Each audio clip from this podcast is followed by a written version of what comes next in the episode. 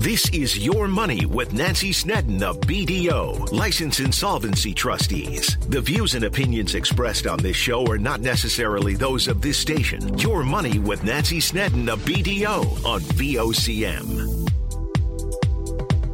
Hello, everyone, and welcome to Your Money with Nancy Snedden. I am Nancy Snedden. Thanks so much for tuning in today. On today's show, last week's Bank of Canada Financial System Review highlights growing concerns over the level of debt Canadians are taking on. So much so that the Bank of Canada Governor Tiff Macklem is calling on consumers to be vigilant. So, how concerned should we be, and what action should you be taking now to ensure your financial well being? With advice on that, I'm joined by one of the country's leading and respected authorities on personal finance. You'll likely know her from the time as chief financial commentator for CTV News BNN. Prior to her time in television, she was a senior VP with TD Waterhouse. She co authored several national best selling books and has been recognized with several awards for her outstanding contribution to the profession of financial planning, including Canada's Most Powerful Women and the Donald J. Johnson Award. Patty Lovett-Reid, welcome back to Your Money. Thank you, Nancy. Thanks for having me. Yeah, it's always a pleasure to have you on the show. But Patty, before we get into today's discussion, mm-hmm. can you share more about your background in finance with our viewers who maybe uh, aren't as familiar? Oh, wow. Okay, uh, sure. I started uh, right out of high school in the banking industry as a teller.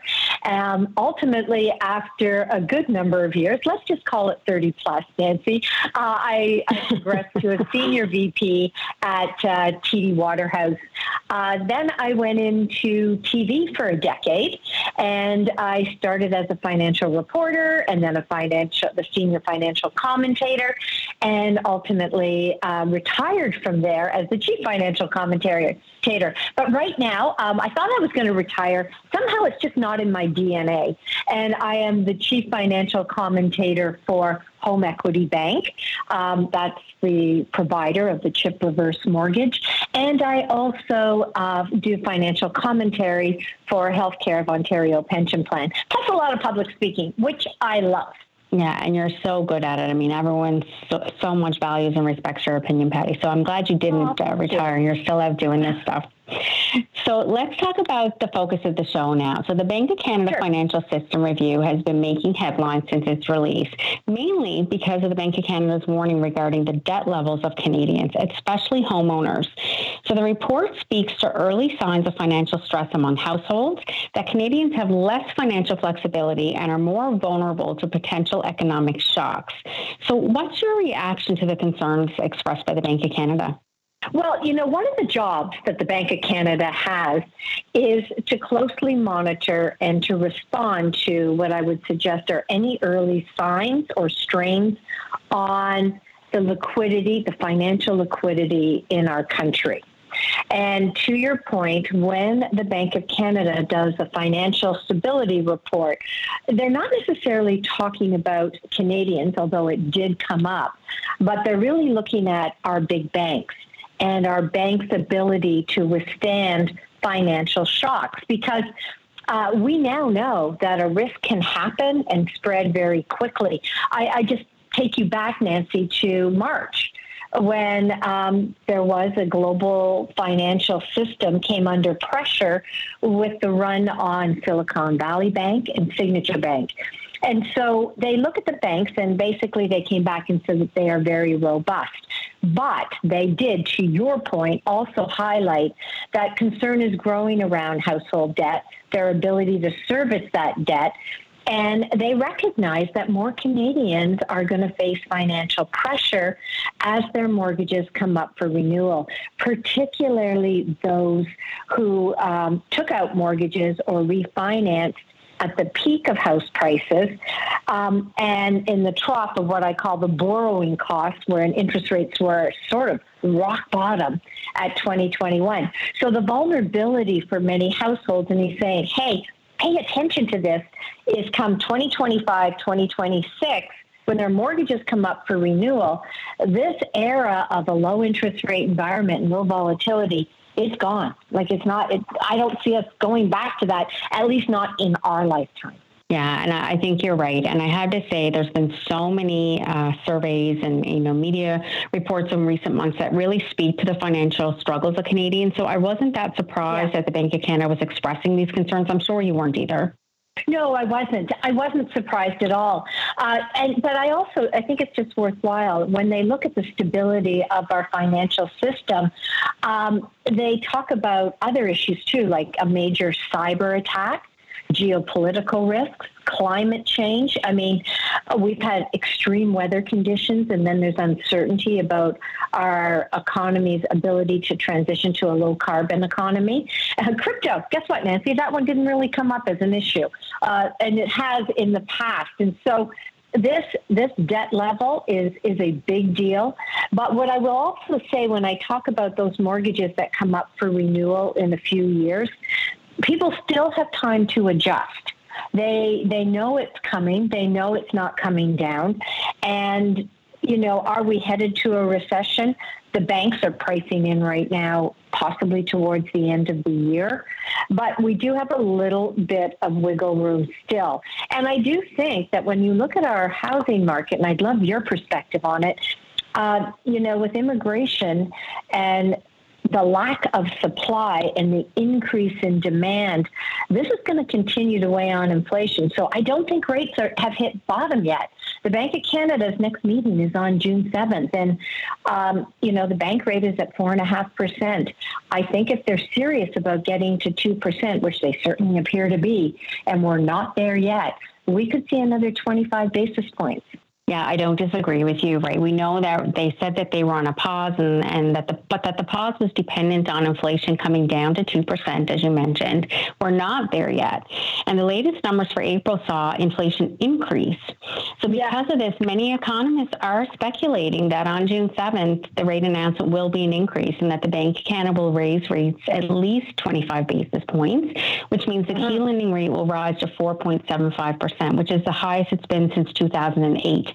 So uh, I would I was thinking that that would actually be the case, Patty. So, you know, you're saying you love my um, thoughts on that. Like, I do expect an increase. I'm hoping it'll yeah. be only 25 basis points because, to your point, right. many people are already struggling with the increases that we've seen to date, right? And we know that, you know, although one third of mortgage holders have already seen an increase, we know that oh, many yeah. more mortgages are going to be negotiated, right, between now and 2026.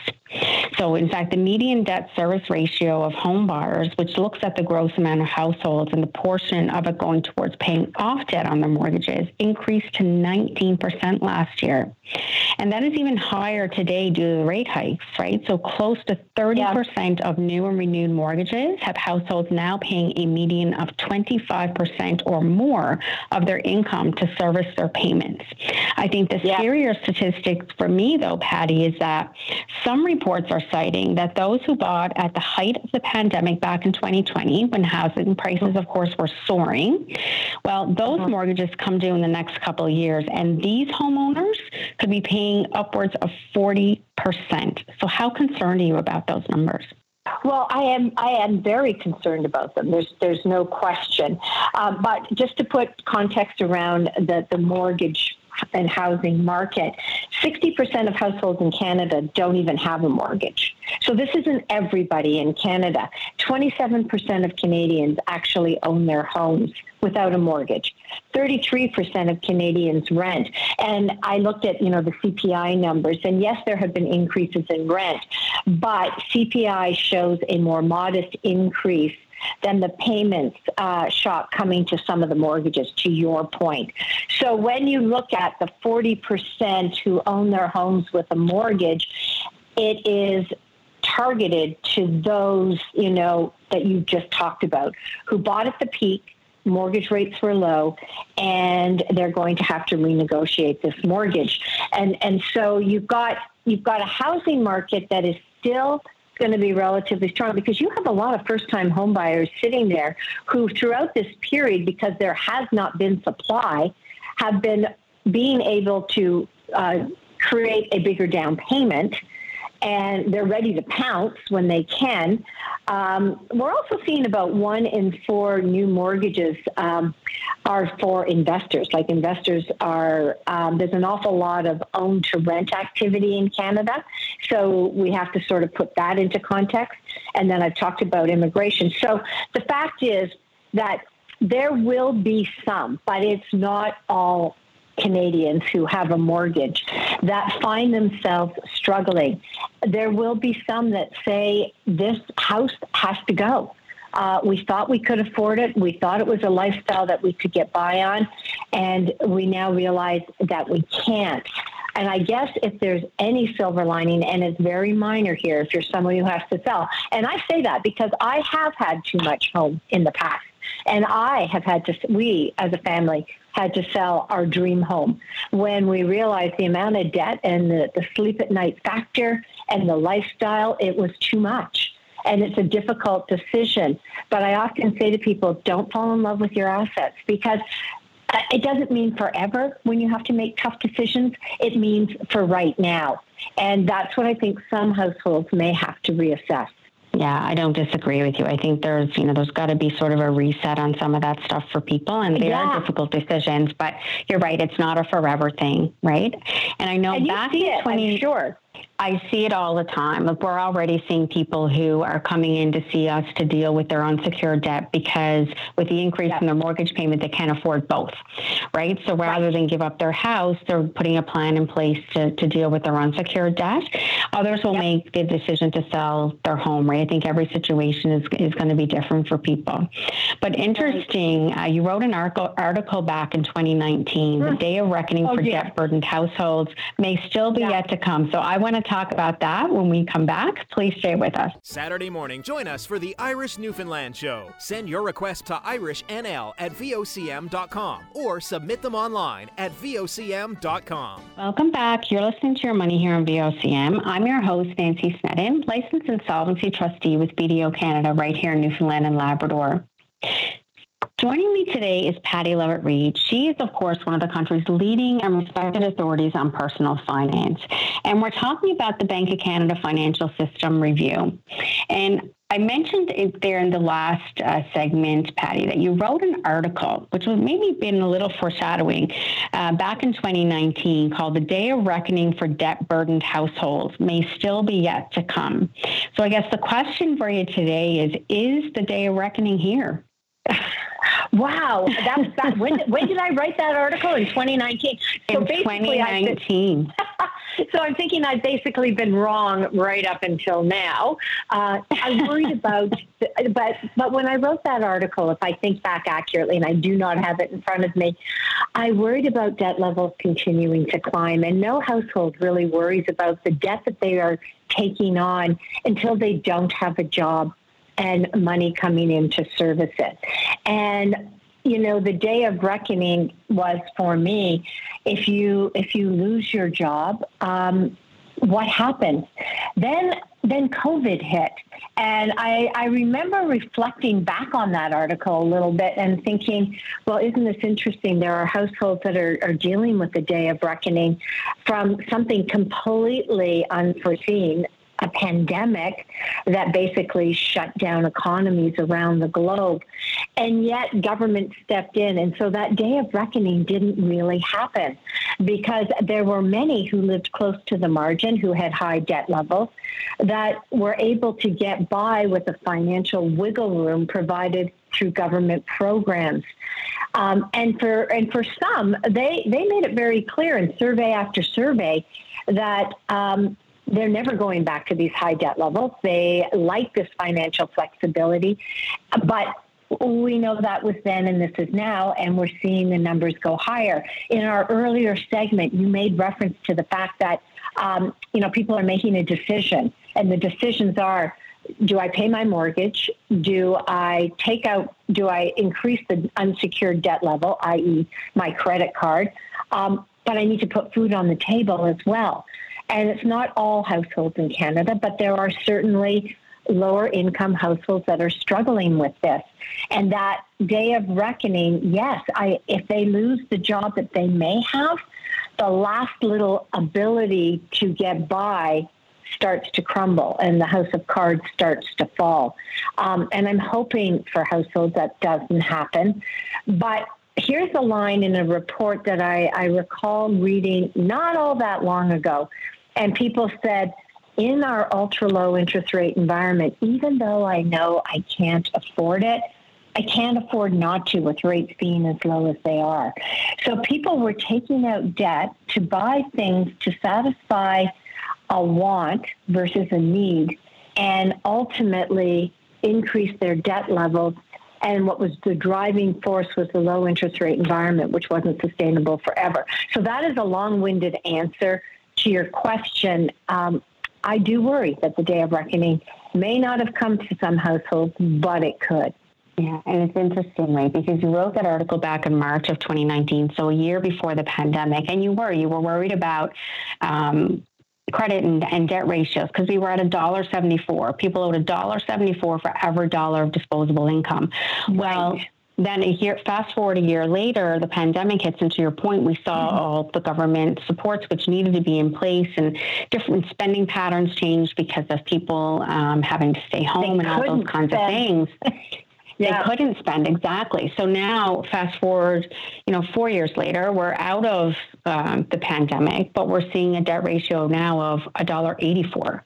So right. you know, six cents higher than your worry in in 2019, right? So mm-hmm. um, it, mm-hmm. it's very possible, Patty, that the day of reckoning is here for for some people. Right. So yeah. Let's get back to um, the to the bank report. So the report highlights the early signs of financial stress as we've been talking about among among households, and we have seen several rate hikes over the past 14 months. The key lending rate rose from a quarter point to 4.5 percent. The increases have left hmm. many homeowners struggling, which is what we've been talking about. And when you're paying more to keep a roof over your head, it means less financial flexibility for other costs like food and utilities and transportation. So, as you mentioned, Patty, many are turning to credit to put food on the table right now. And these yeah. rising costs do have consumers turning to credit to keep up, as we mentioned. So, this, of course, means higher debt loads and again, higher monthly costs, pushing consumers closer to that financial edge. And many are reaching for reaching, sorry, that financial tipping point. So, some signs that point to this Equifax Canada is reporting record credit card debt among consumers right now. Canadians are carrying higher monthly balances, and the share indebted households behind in payments for at least 60 days has been increasing steadily since middle of last year. And earlier this month, the Office of the Superintendent of Bankruptcy released its Q1 report, and we are seeing a jump in insolvency filings right across the country. So nationally, the OSB is reporting 28.4% increase in filings, while bankruptcies rose marginally at 4.9%, consumer proposals spiked by 36.6%. Here in Newfoundland and Labrador, overall filings rose 21.3%. And the month over month figures, February 2023 to March 2023, show proposals soared by 43.3%. And these are double digit increases for something that the OSB has been reporting for the past few months now. So, Patty, how concerning are these statistics for you? I mean, certainly we were expecting to see this as we came out of the pandemic. Uh, I don't know if we were ready to see such high increases so soon. I think that's a great way to put it. I don't think we were.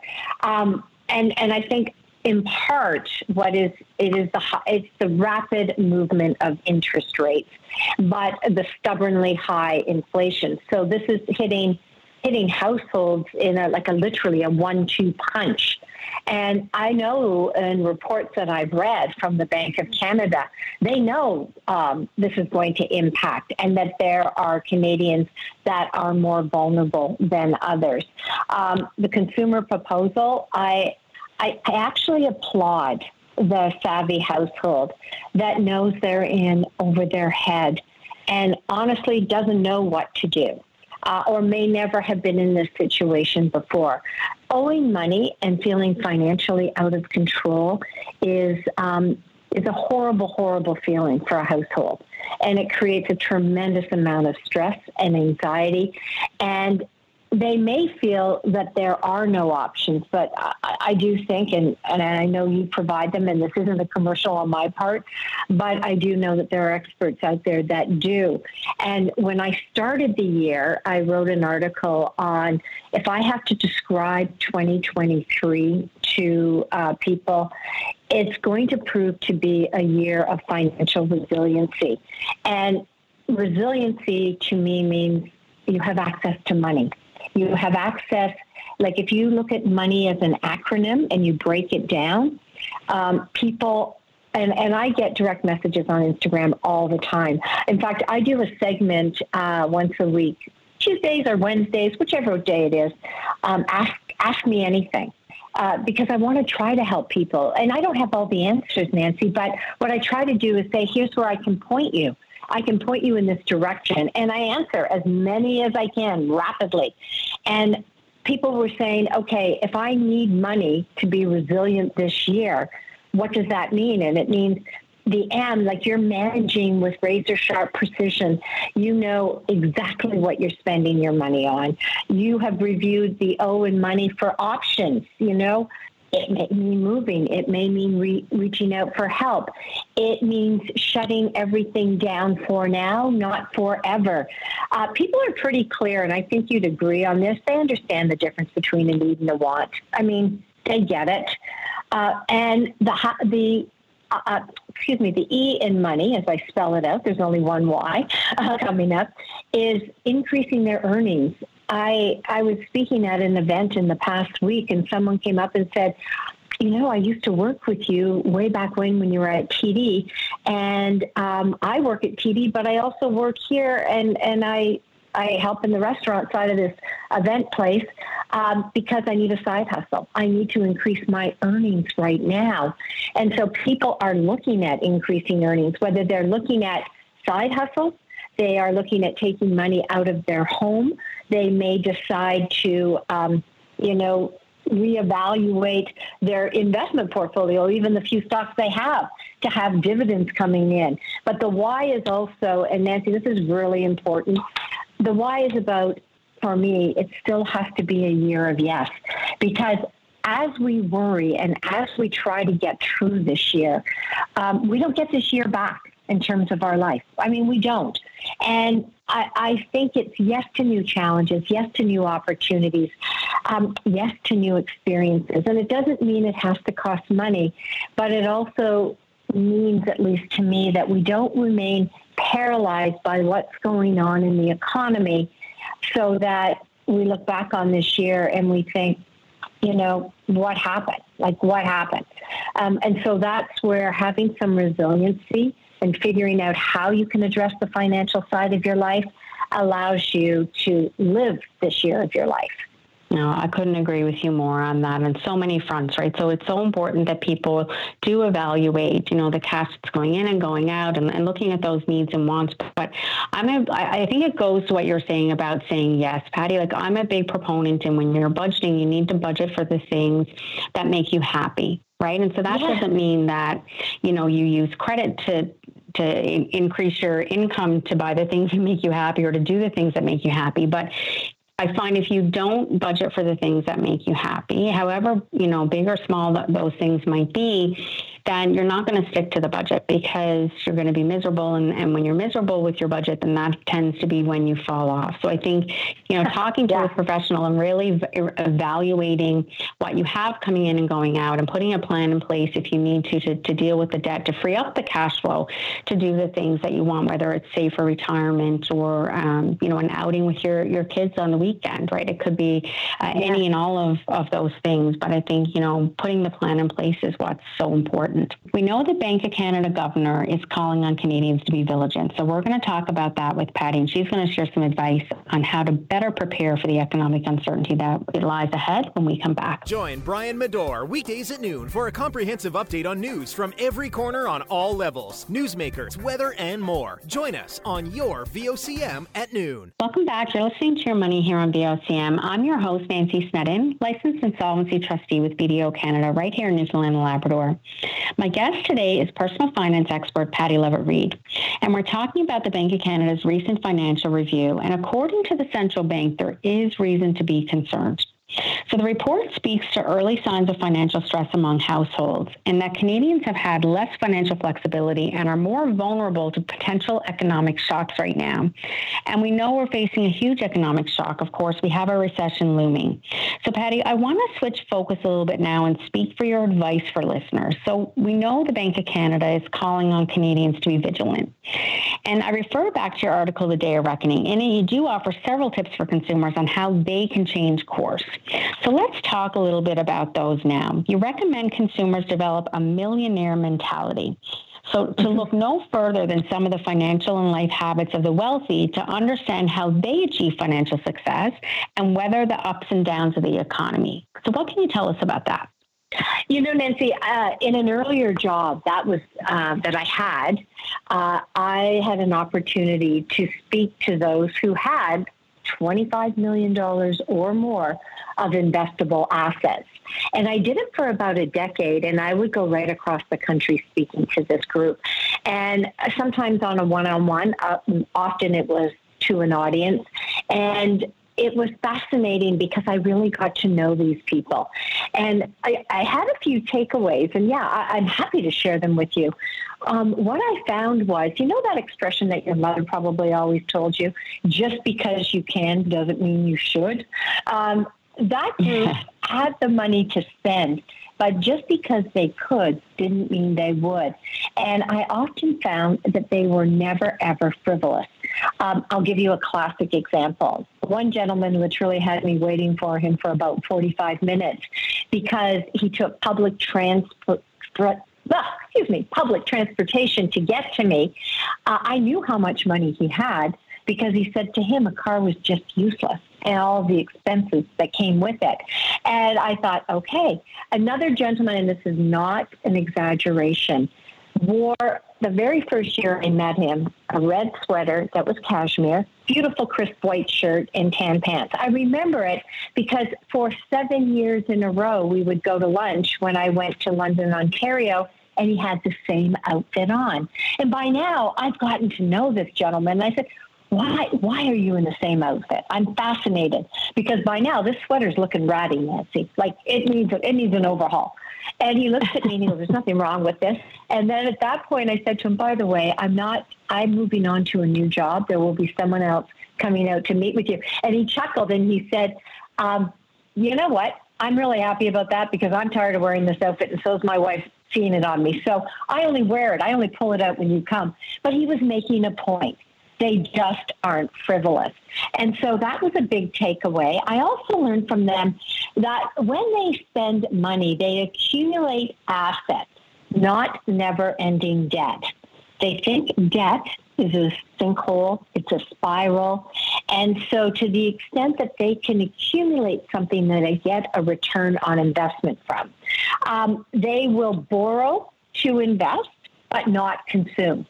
So many, many of these people that I met with, uh, I can tell you they were small business owners that became medium-sized business owners and large business owners.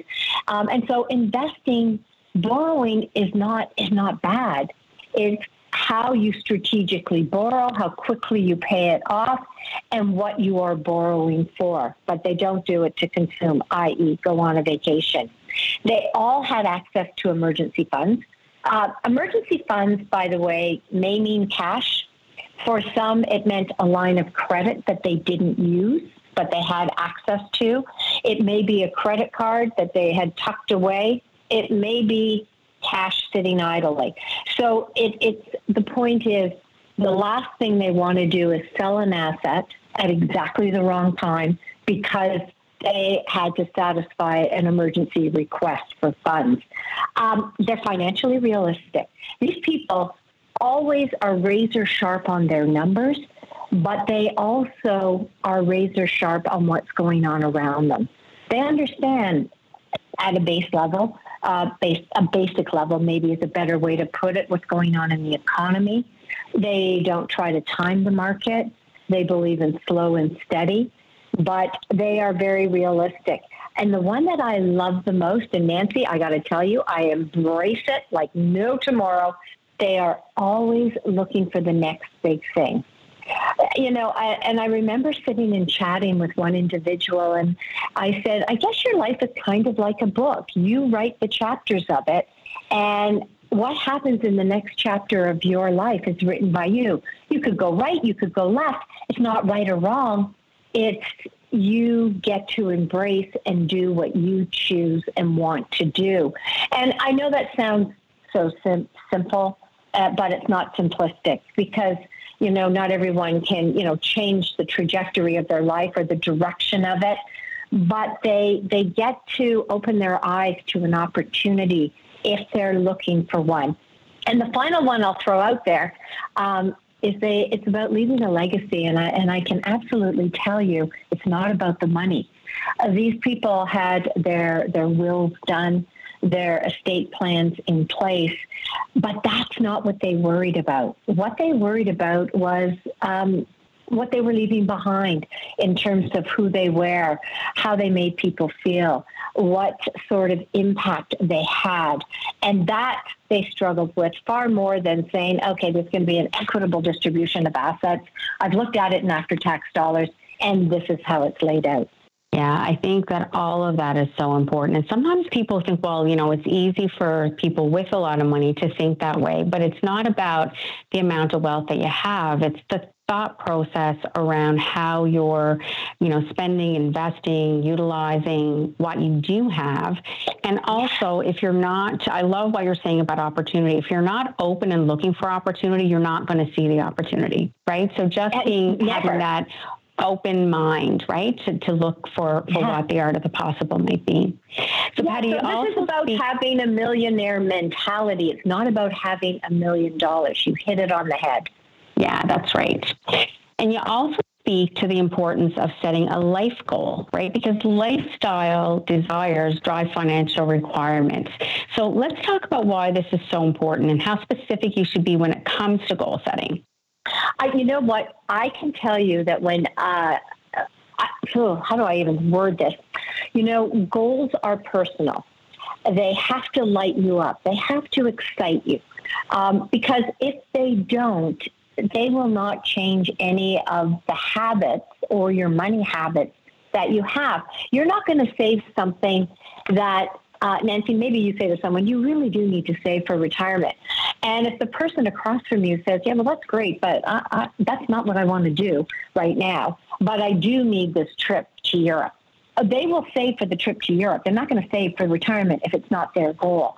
And so they have to own it. But I also will say that goals are not carved in stone. Life can throw you a curveball when you least expect it. And there are going to be financial detours in your life. There will be hiccups. There will be great milestones that you want to celebrate. And there will be challenges that you wish you didn't have to go through. And so I think when it comes to lifestyle, that drives the type of money that you need to have for retirement or to live where you're living today. But they're personal. And so I, I, um, I'm very, very passionate about reevaluating our goals in our household. My husband and I, we sit down every single year. We've been married 28 years, almost 29, and we sit down between January and February um, every year and we look at our net worth statement. And we have the very first one from the first year we were married. We've kept them all. And by going through a net worth statement, we list down everything that we own, everything that we owe. Uh, we don't owe anything at this point in the interest of disclosure, but we sure did. And we look at one, we're surprised at how well things have gone because you can see it. It's a, it's, it's a snapshot at a point in time. And then you can see, hmm, you know what, that credit card debt's kind of expensive. We should we should tackle that this year. Or our children's education funds, and we had four that we wanted to fund their education. That's looking a little light. That needs to get our attention this year. Or in another year, we said, okay, we're sitting with money in our investment portfolio and paying a heck of a lot of money on taxes. We need to look at this. So my point is these goals get reevaluated but they're based on financial reality, but they are things that are important to us that we combined get behind and move towards. But you know what? They're not carved in stone. I can tell you, Nancy, every single one of those plans we put in place at the beginning of the year, throughout the year, one of us derailed it. And if you could see my hand up, you'd know which one of us it was. But at least we had something to say, let's get back on track with. Right. And so I think that's the, the main thing. So highlight a couple of things that you said there. So the importance of talking, right, with your partner at least mm-hmm. once a year about your overall finances and what the goals are. You want to make sure you're on the same page and that you're both committed to, you know, what you want to accomplish for that year, whatever uh, it may be, because goals are very personal, right? And that's why I say to my clients, it's not a one a one size fits all approach when it comes to mm-hmm. managing your finances, because everyone has different, you know, desires and goals and things that they want to accomplish uh, in life.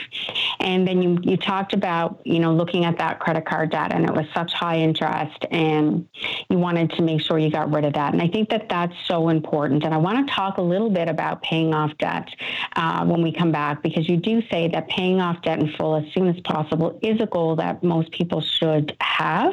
So we'll talk a little bit about that when we come back. Please stay with us. Weekday mornings from 5:30 to 9. Jumpstart your day with Jerry Lynn Mackey and Ben Murphy. Newsmakers, traffic, weather, and more during your VOCM morning show. Welcome back. You're listening to Your Money. I'm your host, Nancy Snedden, licensed insolvency trustee with BDO Canada right here in Newfoundland and Labrador. My guest today is Patty Lovett-Reid. She's, of course, the country's leading and respected authority on personal finance, and she's sharing her advice with all of you today.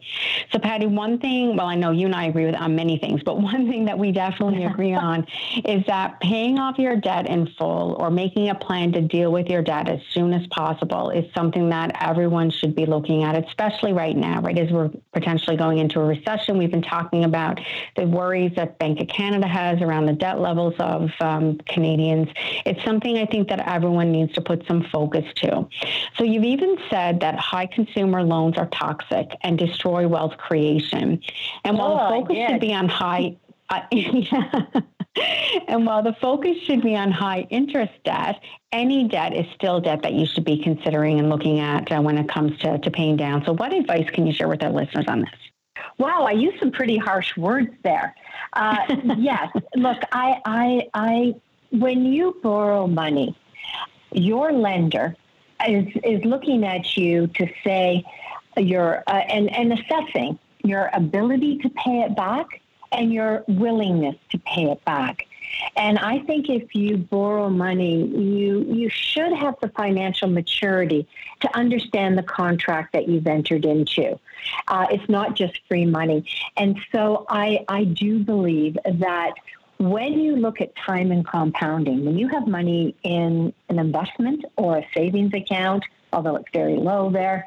Um, time and compounding works wonderfully well for you. You earn income on top of income and you start to create wealth. When you owe money, this is where it's toxic by making the smallest amount of payment possible or not making them at all. Your interest time and compounding works against you, and you wind up, in many cases, owing so much more than you originally borrowed. And so when you look at one of the easiest, if you have any money coming in, uh, and best ways to build up your net worth statement and your balance sheet, it's to retire debt. It's to get rid of that debt. And yes, some would say pay off the most expensive first. That's not the one with the biggest balance. It's the one that's costing you the most in terms of the interest charged on it. Um, others would say you know what? Do what you need to do to keep the momentum going. It's often been referred to as a snowball approach, where if you have five outstanding pieces of debt, don't look at look at the one that has the smallest balance, and you retire that debt first, pay it off. Then you pay off the next one. And then you pay off the next one. Because there is a lot to be said for the power of momentum. You start to feel really good about it. You start to make compromises. And here's how I suggested to one individual who, again, through Instagram said, Patty, I, like, I don't have any money left over at the end of the month. And I said, I get it. But what if you, on a daily basis, shut down your spending? I'm not going to buy the coffee. I'm going to take my breakfast and lunch to work. I'm going to get home without spending. I'm going to look for ways. And at the end of that day, you take small amounts and you put it right on the debt. And it may seem inconsequential, but it's the power of doing it, it's the power of momentum, and you feel in charge of a situation where you sometimes don't feel you have any control.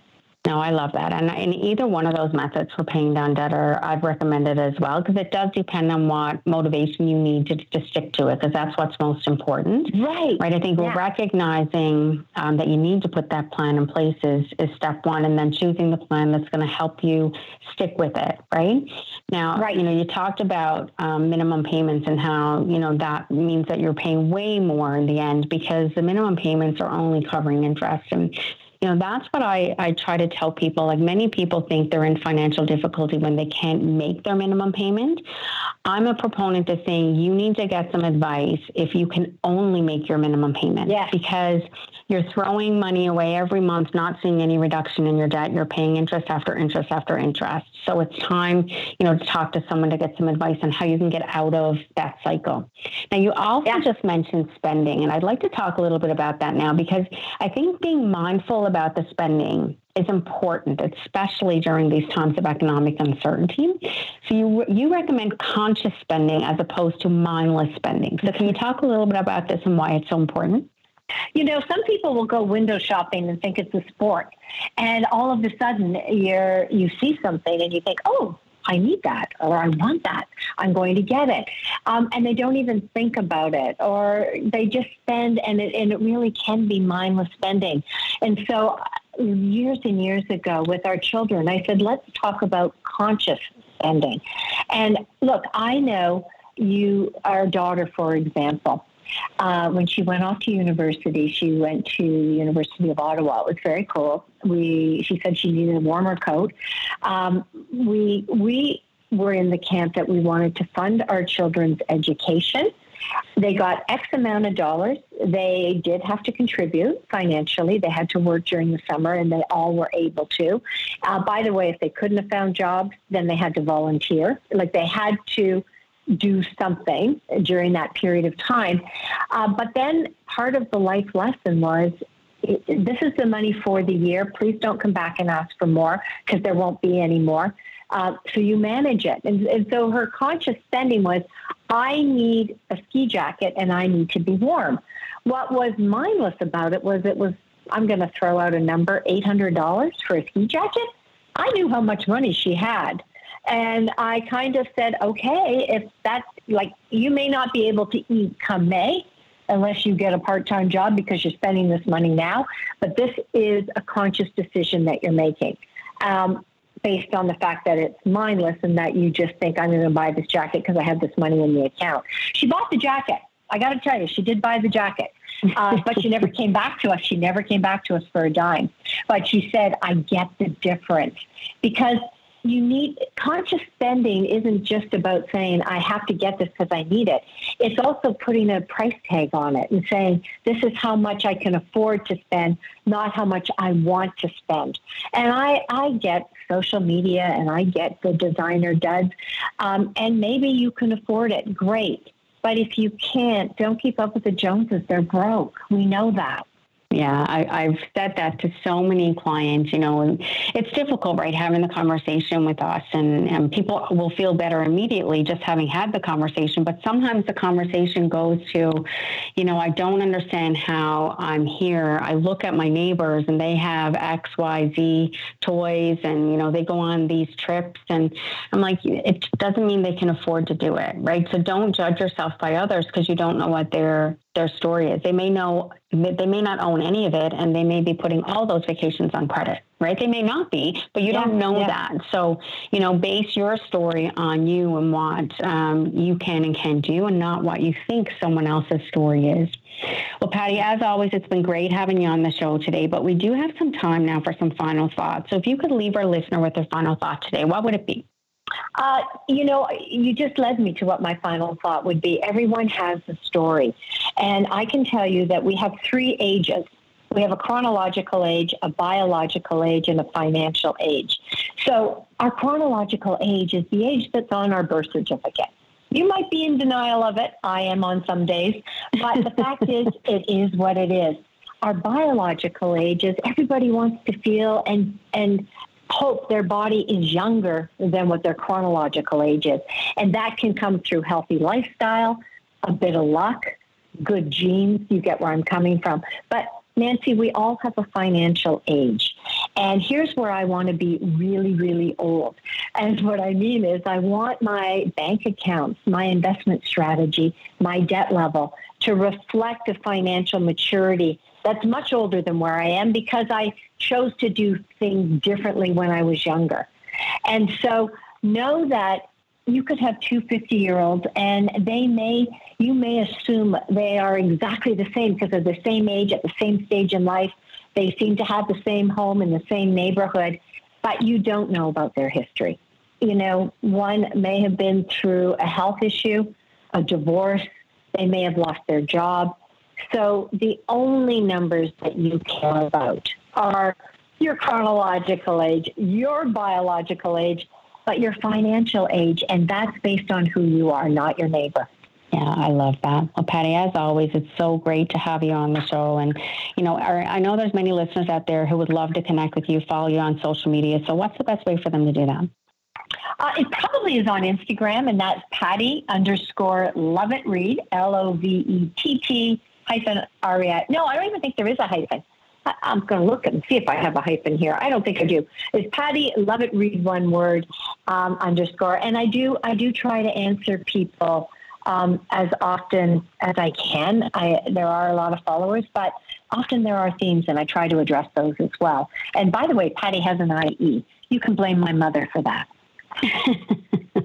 well, thanks again for joining us. And of course, for our listeners out there, thank you for tuning in. Remember, I always want to hear from you. If you have a comment or question or a topic that you'd like us to discuss here on Your Money, you can email me at yourmoney at bdo.ca or give me a call at 800 563 8337. Until next week, I'm Nancy Snedden. Stay safe and be well, everyone. If you have a question or comment, send an email to yourmoney at bdo.ca. This has been Your Money with Nancy Snedden of BDO, License Insolvency Trustees, on your VOCM.